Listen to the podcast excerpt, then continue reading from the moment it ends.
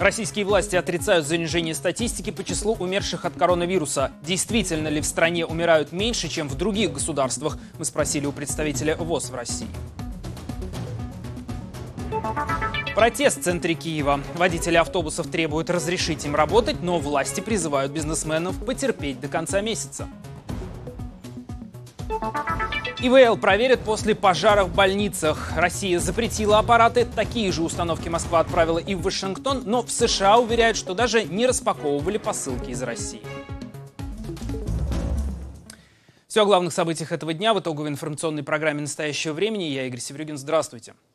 В России за сутки вновь выявлено более 10 тысяч случаев заболевания. Больше всего заболевших по официальным данным а, превысило 240 тысяч человек, умерли 2200. При этом в стране не хватает врачей-инфекционистов, которые работают в больницах в так называемой грязной зоне. Об этом заявил начальник Центра инфекционных заболеваний Георгий Сапронов. В связи с этим всех врачей массово переучивают на инфекционистов и врачей-пульмонологов. Глава Минздрава сегодня заявил, что около 400 больниц в стране стали очагами коронавируса, и пациенты боятся туда приходить.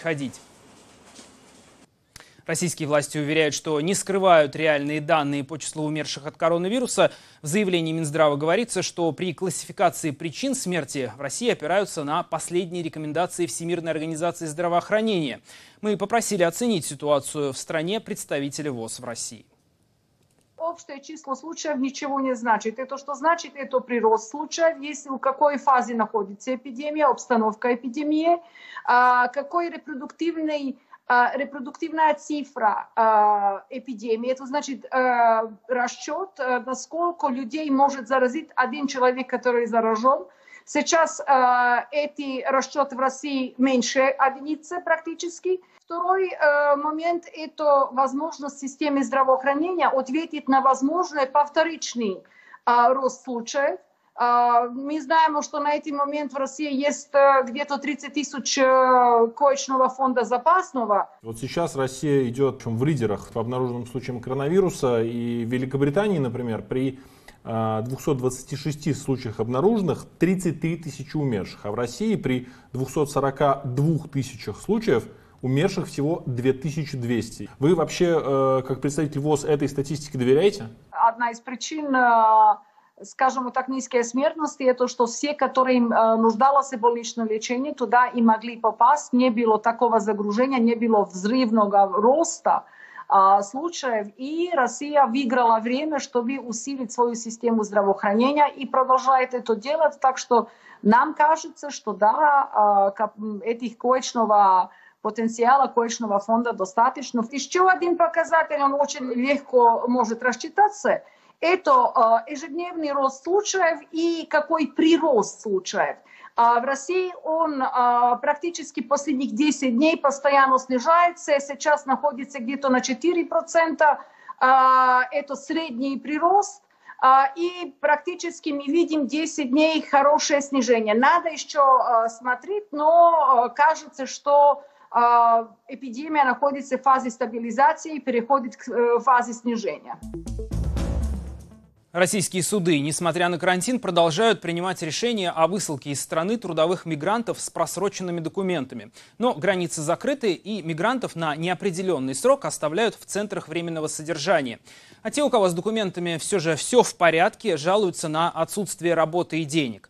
В Москве с мигрантами встретился наш корреспондент Муса Казаков.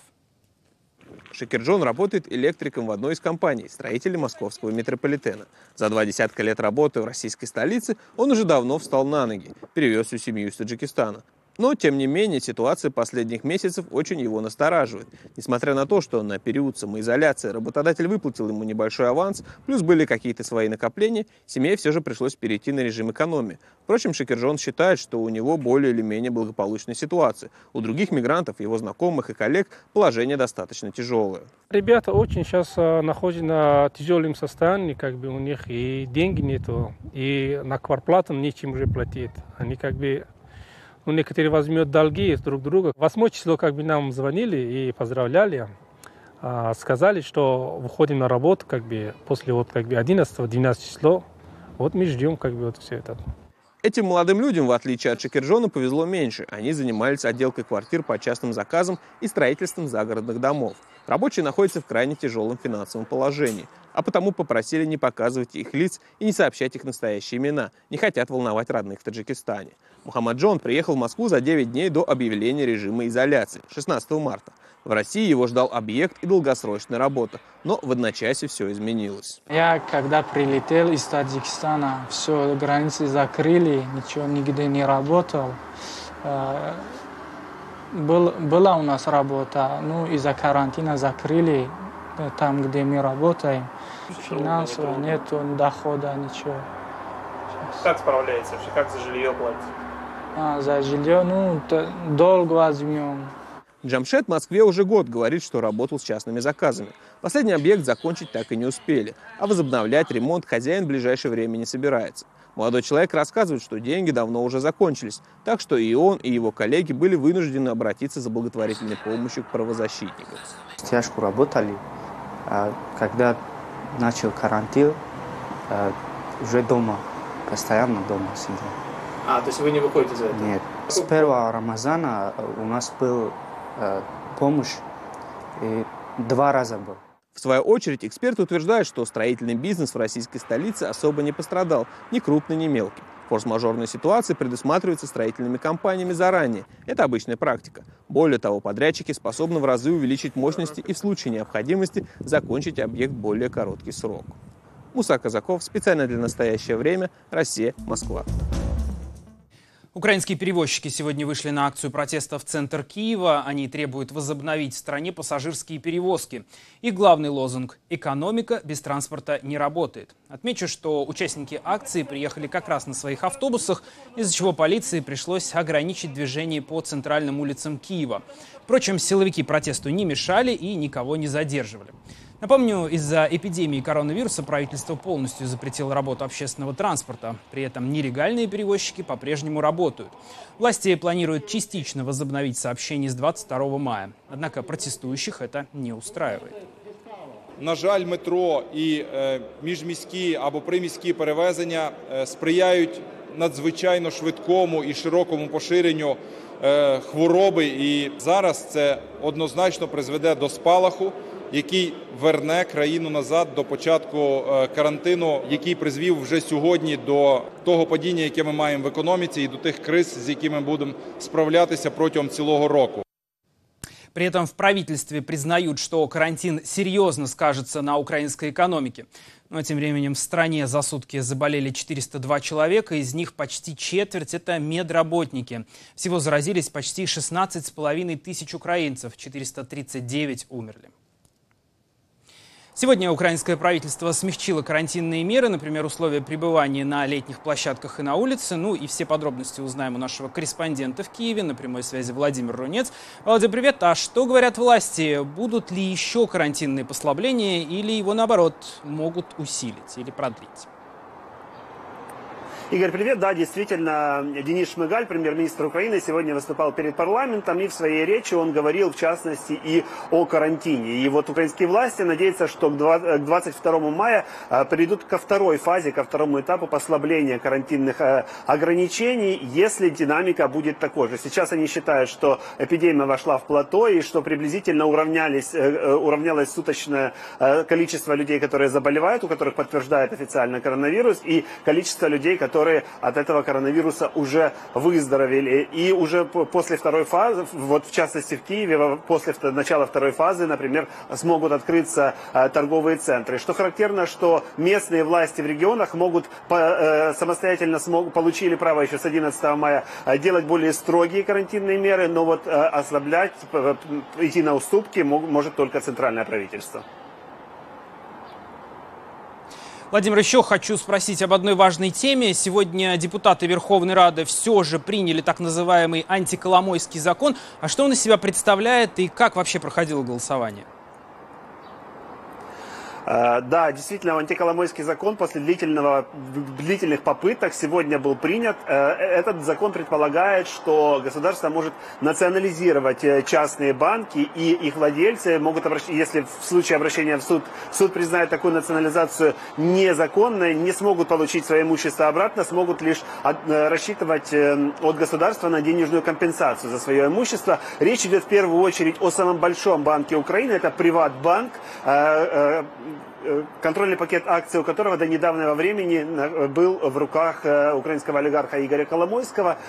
И после национализации Игорь Коломойский через множественные судебные инстанции пытался вернуть себе банк, однако одно из требований МВФ было, чтобы был принят такой закон, и банк остался в собственности в собственности государства. А, долго не могли принять этот закон депутаты, и многие депутаты, которых связывают напрямую с Игорем Коломойским, внесли рекордное за историю Украины а, количество поправок в этот закон. Это 16 тысяч. И для того, чтобы сегодня это голосование состоялось, а оно длилось, вся эта процедура около часа, депутаты вынуждены даже были изменить регламент Верховной Рады и у, у, у снизили это количество правок до 200. 72 рази зменшилось. Було 16 тисяч 586 правок. Це абсолютний рекорд. В декілька разів перевершив е, минулі рекорди, антирекорди Верховної Ради України. Так, звичайно, це була довга е, робота. Ми збиралися тиждень, практично нон-стоп. І я тут дуже вдячний насправді і секретаріату комітету, тому що ну банально звести таку кількість це не витримували комп'ютери Верховної Ради України. Сегодня в Верховную Раду приехал и президент Владимир Зеленский, который обратился к депутатам с просьбой проголосовать за этот закон. А появление президента традиционно влияет на депутатов положительно. 270 голосов в итоге за, 200 голосов э, дала президентская фракция «Слуга народа», несмотря на то, что могла у них в наличии намного больше голосов.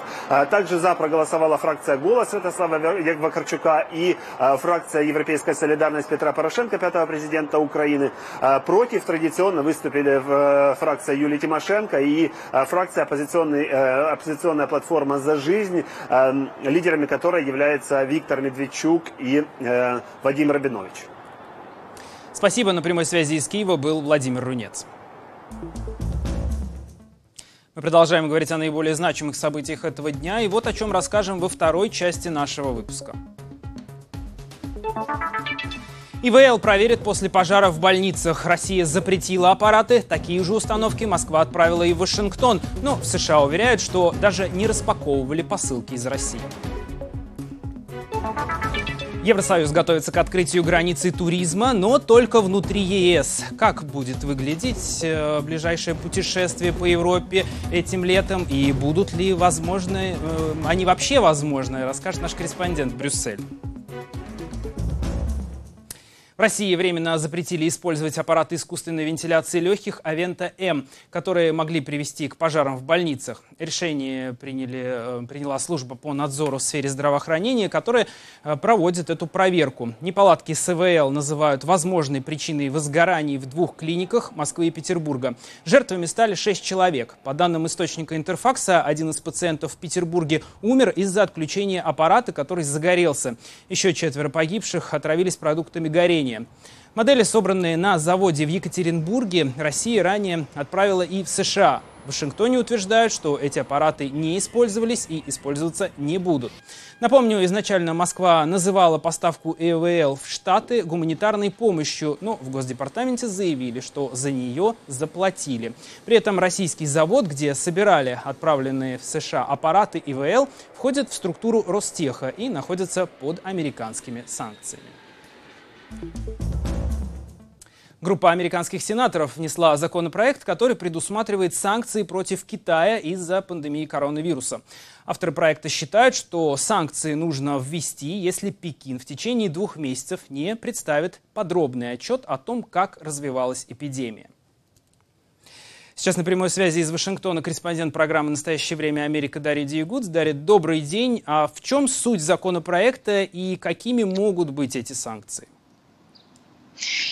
Игорь, здравствуйте. Законопроект, представленный сенаторами-республиканцами, во многом отражает официальную позицию Вашингтона в Белом доме. Неоднократно обвиняли власти Китая в том, что еще в самом начале развития эпидемии они не предоставили достаточной достоверной информации мировому сообществу о ситуации в стране, о масштабах кризиса. И по сей день они не рассказывают о том, как началась эпидемия, кто был первым пациентом, что им на сегодняшний день известно о характеристиках этого вируса. Таким образом, законопроект, предложенный сенатором Линдси Грэмом, делает акцент на этих вопросах, предоставляя властям Китая Китая 60 дней на то, чтобы предоставить международному сообществу ответы на все эти вопросы. И в случае, если Китай не выполнит условия, предоставить президенту США право введения санкций.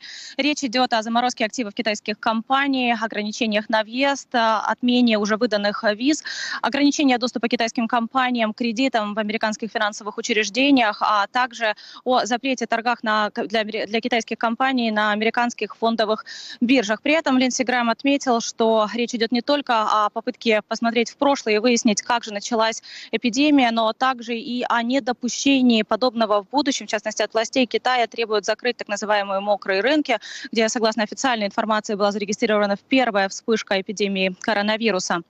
Также Отмечу, что а, говорить о шансах этого законопроекта на сегодняшний день еще очень сложно, но а, вариант двухпартийной поддержки вполне а, вероятен, поскольку и демократы, и республиканцы негативно высказываются о действиях китайских властей, и также, как никогда, высокий процент американцев не доверяет действиям китайских властей, заявляя, что только 70, больше около 70% американцев говорят, что негативно относятся к тому, как э, с эпидемией коронавируса боролись в Китае. Игорь. Спасибо. Это была корреспондент программы «Настоящее время Америка» Дарья Диегуц.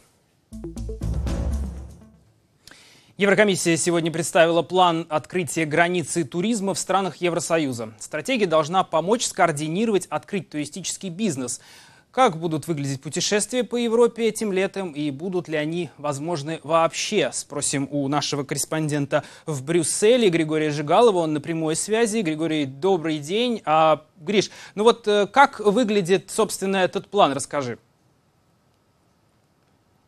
Добрый вечер, Игорь. Ну, до сих пор трудно понять, как в будущем э, будем путешествовать э, этим летом. Министр здравоохранения Великобритании, например, говорит, что этим летом британцы вообще вряд ли смогут поехать в отпуск за границу. А вот еврокомиссар по экономическим вопросам, итальянец Паоло Джентилиони, Джентилони, наоборот, убеждает, что сезон состоится несмотря на коронавирус. Так о плане Еврокомиссии он не предлагает никаких дат, просто определяет принципы. В Брюсселе напоминают, что, во-первых, границы внутри шенгенской зоны, они не могут оставаться закрытыми долго, долго. Во-вторых, открытие границ должно базироваться на нескольких принципах.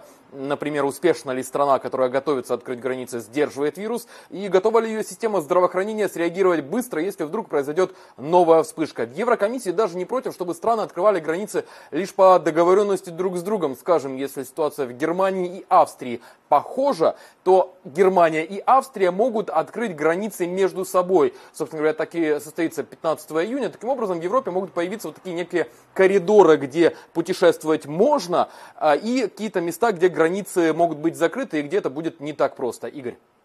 Гриш, так как же все-таки европейцы будут разбираться, куда можно ехать, а куда нет? Ну, вот чтобы лучше во всем этом а, ориентироваться, Еврокомиссия сейчас работает над таким специальным сайтом. Там любой турист э, сможет посмотреть, как выглядит ситуация с распространением коронавируса в том или ином регионе, какие меры безопасности а, в той или иной гостинице, даже в том или ином ресторане и так далее. Кстати, вот еще один вопрос, который, собственно говоря, беспокоит всех, кто купил авиабилеты, но чьи рейсы были а, отменены. Сейчас большинство авиакомпаний не оставили пассажирам выбора. Вместо денег они предлагают ваучер на путешествие в будущем, Еврокомиссия считает, что это нарушение прав пассажиров. Там считают, ну, здесь считают, что а, пассажир имеет право выбирать, но при этом обращаются и к авиакомпаниям с просьбой сделать такие ваучеры более привлекательными, и к пассажирам. А Еврокомиссия тоже обращается, призывает к солидарности с авиакомпаниями, мол, времена тяжелые. Надо сказать, что это касается только авиакомпаний и стран есть. Далеко не все, даже евродепутаты с Еврокомиссией согласны. Наконец, нынешний план, э, он касается открытия границ лишь внутри Евросоюза, путешествий внутри ЕС. Когда станут возможны путешествия из третьих стран, скажем, из Украины или из России, вот это неизвестно. Еврокомиссия, напомню, советует продлить запрет на въезд до 15 июня. Что будет дальше, ну, это зависит от э, развития ситуации, Игорь. Спасибо. Это был Григорий Жигалов из Брюсселя. Ученые Российской Академии Наук потребовали восстановить в Твери мемориальные таблички в памяти о расстрелянных э, в 1940 году поляках и других жертвах НКВД. Автор открытого письма считает, что демонтаж – это попытка оправдать и придать забвению преступления сталинского режима. Мемориальные знаки висели на здании медицинского университета с 1991 года, так как в 30-е здесь была тюрьма НКВД, где расстреливали жертв сталинских репрессий. В том числе 22 тысячи польских граждан, взятых в плен после того, как Советский Союз захватил часть территории Польши в 1939 году. 7 мая мемориальные таблички сняли. Подробнее расскажет Мария Миханошина. В 1930-50-е годы в здании нынешнего вуза работало управление НКВД по Калининской области и внутренняя тюрьма, где проводились массовые расстрелы. Табличка памяти советских граждан установлена в 1991 году по инициативе местного общества «Мемориал». В ВУЗе поясняют, что снять таблички вынуждены были по решению прокуратуры. Прокуратура провела проверку, в результате которой было э, признано о том, что данные доски были размещены в 1991 году без соответствующих оснований. В июне 2019 года Тверское отделение партии «Коммунисты России» обратилось в администрацию Твери с требованием демонтажа. По их мнению, памятные знаки очерняют советскую историю, информация на них имеет отрицательное антипатриотическое влияние на подрастающее поколение. Среди сторонников версии, что расстрелы НКВД – фальсификация, в Твери есть и региональные, и городские депутаты. Пленных поляков, по мнению сторонников этой версии, в 40-х годах расстреляла не НКВД, а представители немецкого гестапо. Руководитель польской программы Международного мемориала Александр Гурьянов говорит, участие НКВД в расстрелах было доказано в рамках расследования. Главная военная прокуратура, которая на протяжении 14 лет, с 90 -го года по 2004 год, э, проводила следствие именно по расстрелу польских военнопленных и других граждан, по тому расстрелу, который известен как Катынский расстрел, как Катынское преступление. Основные показания о расстрелах в здании НКВД дали четыре человека. Это в том числе также тогдашний руководитель регионального НКВД Дмитрий Токарев. Его допрос опубликован в открытых источниках в интернете.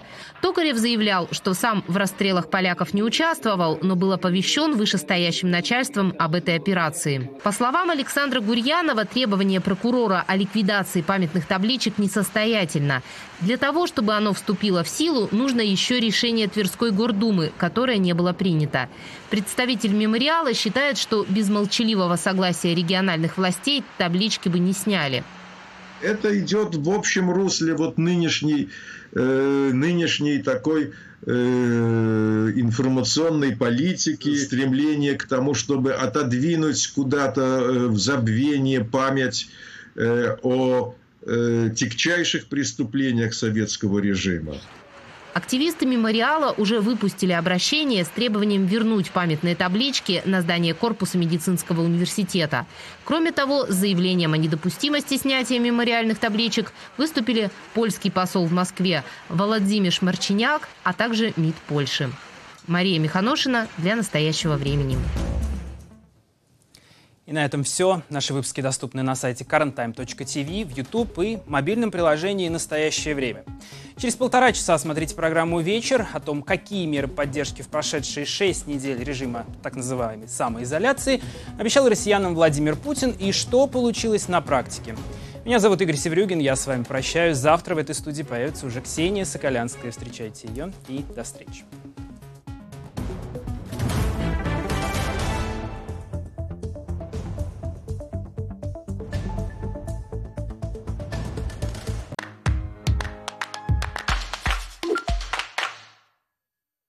باشم پا میرید یتا مسکووا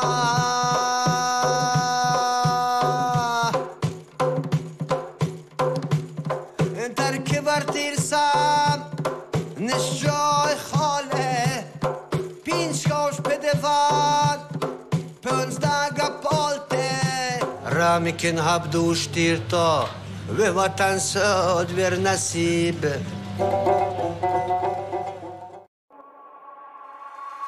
«Человек на карте» — это проект об обычных людях, которые живут в российской глубинке. И они очень часто говорят, когда мы к ним приезжаем, что про них все забыли. Чиновники, власти, знаю, журналисты, просто городские жители. И они очень осторожно относятся к любому вниманию извне.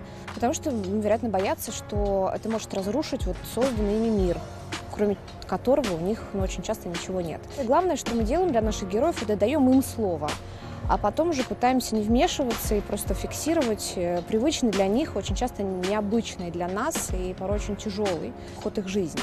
За весь прошлый сезон проекта мы ни разу не ночевали в гостиницах. Мы всегда ночевали у наших героев, или нас устраивали на ночлег. Мы ночевали в вагоне узкоколейки посреди тайги. Мы ночевали дома у работницы сельского ДК. Мы ночевали в палатке в э, индийской деревне. Я очень люблю проект «Человек на карте».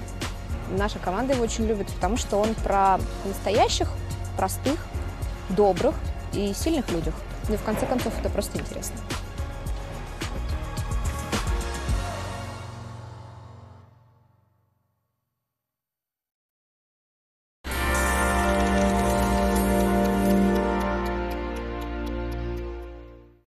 Секс, вирус, карантин.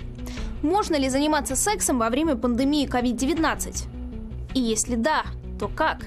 Конечно же, шанс заразиться коронавирусом во время занятия сексом есть. Ну, разве что вы найдете способ сделать это на безопасном расстоянии в 2 метра. До сих пор не доказано, что коронавирус передается именно половым путем. Его пока не обнаружили ни в семенной жидкости, ни в вагинальных выделениях. Хотя у некоторых пациентов его нашли в фекалиях. Но COVID-19, безусловно, передается через крошечные капли выделения из носа или рта заболевшего. То есть заразиться можно через поцелуи.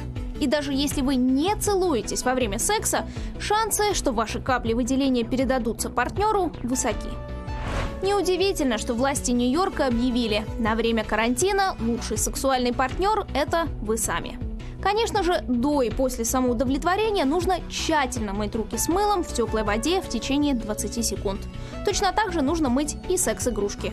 А вот санитайзеры на них лучше не использовать. Дезинфицирующие средства могут вызвать раздражение. На втором месте с точки зрения безопасности человек, с которым вы живете. Но если вы или ваш партнер время от времени все же выходите из дома, вместе отслеживайте появление возможных симптомов и придерживайтесь правил гигиены. Не стоит забывать, что безопасный секс во время пандемии никто не отменял. Помните о заболеваниях, передаваемых половым путем и нежелательной беременности. Если вы или ваш партнер заболел коронавирусом или у вас есть подозрение, что кто-то из вас мог заразиться, не занимайтесь сексом. В таком случае лучше изолироваться друг от друга и в доме. Даже если вы переносите болезнь бессимптомно, ваш партнер может оказаться в числе тех пациентов, кому требуется медицинская помощь. Если ваш сексуальный партнер не живет с вами, врачи советуют не рисковать и не видеться с этим человеком на время карантина. В противном случае ваше здоровье будет зависеть от того, насколько внимательно этот человек соблюдает гигиену и правила карантина. Это даже не говоря о рисках заразиться COVID-19 в транспорте. Если вы оказались в подобной ситуации, без сексуального партнера или вдали от него, эксперты советуют попробовать секс по телефону или интернету. Технику нужно, конечно же, тщательно продезинфицировать до и после. Кстати, если вы вообще не хотите заниматься сексом во время пандемии, ничего удивительного. Работа из дома и новая рутина, страх остаться без заработка и вообще без работы, беспокойство за свое здоровье и здоровье близких. Все это может иметь негативное влияние на либидо. Так что некоторые демографы уверенно заявляют, нового бэби-бума через 9 месяцев после пандемии ожидать не стоит. Более 70% загрязнения в городах от автомобилей. В Украине эксплуатируется уже более 8 тысяч электрокаров. Мы верим, что человечество уже сделало свой выбор в пользу электромобилей. Знакомьтесь, это Стефан Благовисный. Вот уже пять лет вместе с партнерами он развивает инфраструктуру для электромобилей в Украине. Сейчас у компании более 100 собственных точек, и она является одним из крупнейших операторов электрозарядных станций в стране.